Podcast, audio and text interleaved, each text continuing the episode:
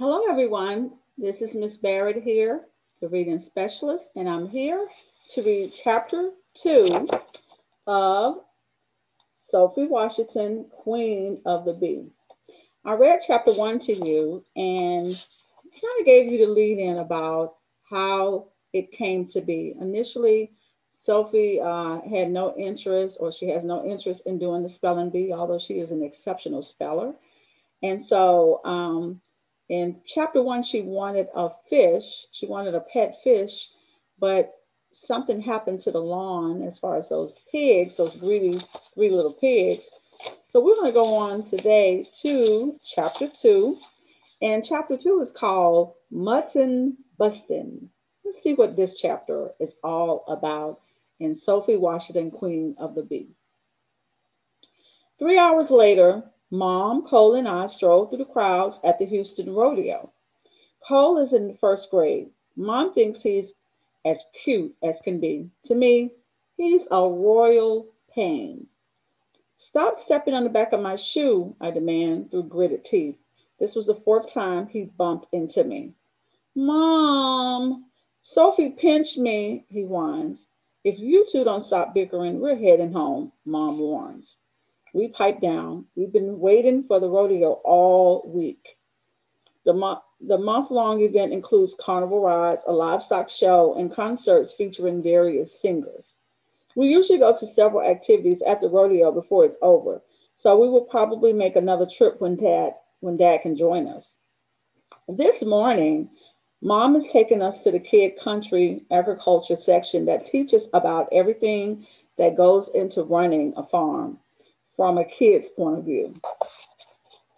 They have a birthing center where cows, sheep, and pig are born and show baby chicks hatching from eggs. A section on plants shows how cotton grows and how it is made into cloth. There are also pony rides and a petting zoo where you can get live goats, sheep, pigs, rabbits, and other animals. What Cole and I love best are the pig races in a mutton busting contest. Pigs of all shapes and sizes run around the track in the races, which are always fun to watch. In mutton busting, a smaller smaller kids put on helmets and vests, then go onto a sheep's wool while it runs and bucks. The child that stays on the longest wins a trophy. I'd always wanted to try mutton busting, but never had the nerve. Now that I'm 10, I'm too old to try. The riders have to be from five to six years old and weigh no more than 60 pounds. We spent at least two hours looking at the animal booths and even see some piglets that were born just that morning. They are no bigger than my hand and so wiggly and cute. Their mother is named Miss Piggy. After a lunch of huge smoked turkey legs, lemonade, and funnel cakes. We make our way over to the pig races and mutton busting tents.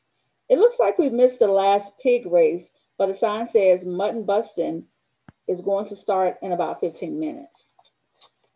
We're just about ready to begin mutton busting, said an announcer. But we need two more riders to round out our group. Mommy, mommy, I want to sign up, says Cole, jumping up and down. Know how safe it is, honey, Mom says.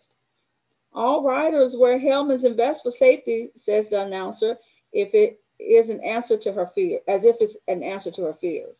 Please, Mom, I know I can do it, Cole begs. Last year you said I can try when I was six. Mom nods her head yes, and Cole races over to the announcer. Wait for us, Cole, she says, following close behind. I can't believe you're letting him do this, I said. That's not fair. I always wanted to try mutton busting and you never let me. I don't remember you ever asking to do mutton busting, Sophie, says mom. I never did, but I always wanted to, I respond irritably. You let Cole do everything. The announcer takes Cole into a holding area with about five other kids. We watch as they put on his helmet and vest. Hold tight to the sheep and don't let go, mom instructs Cole, who nods his head. Is that thing heavy? I asked, wrapping my knuckles around the helmet. Mom and I have to leave the back area right before the contest begins. We sit in the bleachers in the front row so we'll be able to see all the action. The first contestant stepped forward in the ring. Her blonde curly rings hang out of the side of her helmet. She wears a pink cowboy. She wears pink cowboy boots. Let's all welcome Lisbeth, says the announcer. Her favorite food is chicken nuggets, and when she grows up, she wants to be a fairy princess. Lisbeth is swooped onto the back of a sheep named Lamb Chop, and the mutton busting fun begins. Lamb Chop arches her back and shakes from side to side. She does not want anyone on her back. Despite all the movement, Elizabeth stay on a full 15 seconds. She curtsies for the audience once she dusts herself off after her fall. Taylor, the next contestant, starts crying when they try to put him on the sheep and refuses to get on. So he's taken out of the ring. Next is Cole's turn. He looks kind of small standing there beside the sheep, but he doesn't seem scared at all. Let's give a big welcome to Cole, yells the announcer. His favorite food is pizza, and when he grows up, he wants to be a dentist just like his dad. I'll have to tell your father about that, smiles mom. Cole Sheep's name is Barbara. When they place him on the sheep, Cole tries to sit up straight, but is soon leaning to the side and holding on for dear life. He makes his way halfway down the center of the ring on the back of his sheep and lasts a full 35 seconds. Mom snaps a photo of him before he falls off. The crowd of at least 200 goes wild. Let's hear it for Cole and his sheep, Barbara, screams the announcer. We go back to get him, and he grins from ear to ear, showing off the gap from his missing front tooth. I did it, Mom. I did it. Great job, honey, says Mom, giving him a hug. She takes his helmet and vest off, and we go back out to watch the last boy get ready for his ride. Brandon's favorite food is barbecue ribs, says the announcer, and he wants to be a rodeo rider when he grows up. Brandon beats Cole's time by 10 seconds. We also, he also rips the back of his jeans while he struggles to hold onto his sheep named Baby. Look, he even wore cowboy underwear, points Cole after he notices that the briefs under Brandon's torn jeans have horses and cows on them. Now that's a real cowboy last mom.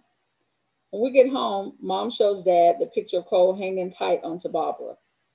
I didn't know I was raising a cowboy, he smiles, patting Cole's head. Dad shows us where he's hooked up sensors to the to keep the wild pigs from coming back. A lawn service will come next week to add new grass.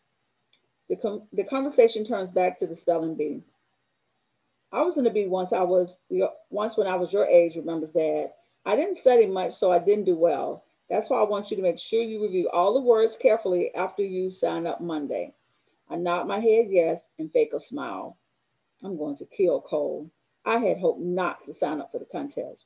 Who wants to spell all that? Who, who wants to spend all their extra time studying and spelling words for some silly bee? And I definitely didn't want to stand up in front of all the other fifth graders and spell words. What if I missed something easy and everyone started to laugh? B is a good name for this spelling contest, all right. I can think of nothing better than flying off somewhere as fast as a hornet or sitting or, or stinging that bratty brother of mine right now. So that actually um, ends chapter two of Sophie Washington, Queen of the Bee. I like the way they ended the chapter with uh, another reference to the spelling bee and how dad is really encouraging Sophie to do the spelling bee, although right now she's just not feeling it. Can't wait to find out when she'll change her mind as we continue to read this book. Thank you, boys and girls, and keep reading. See you next time.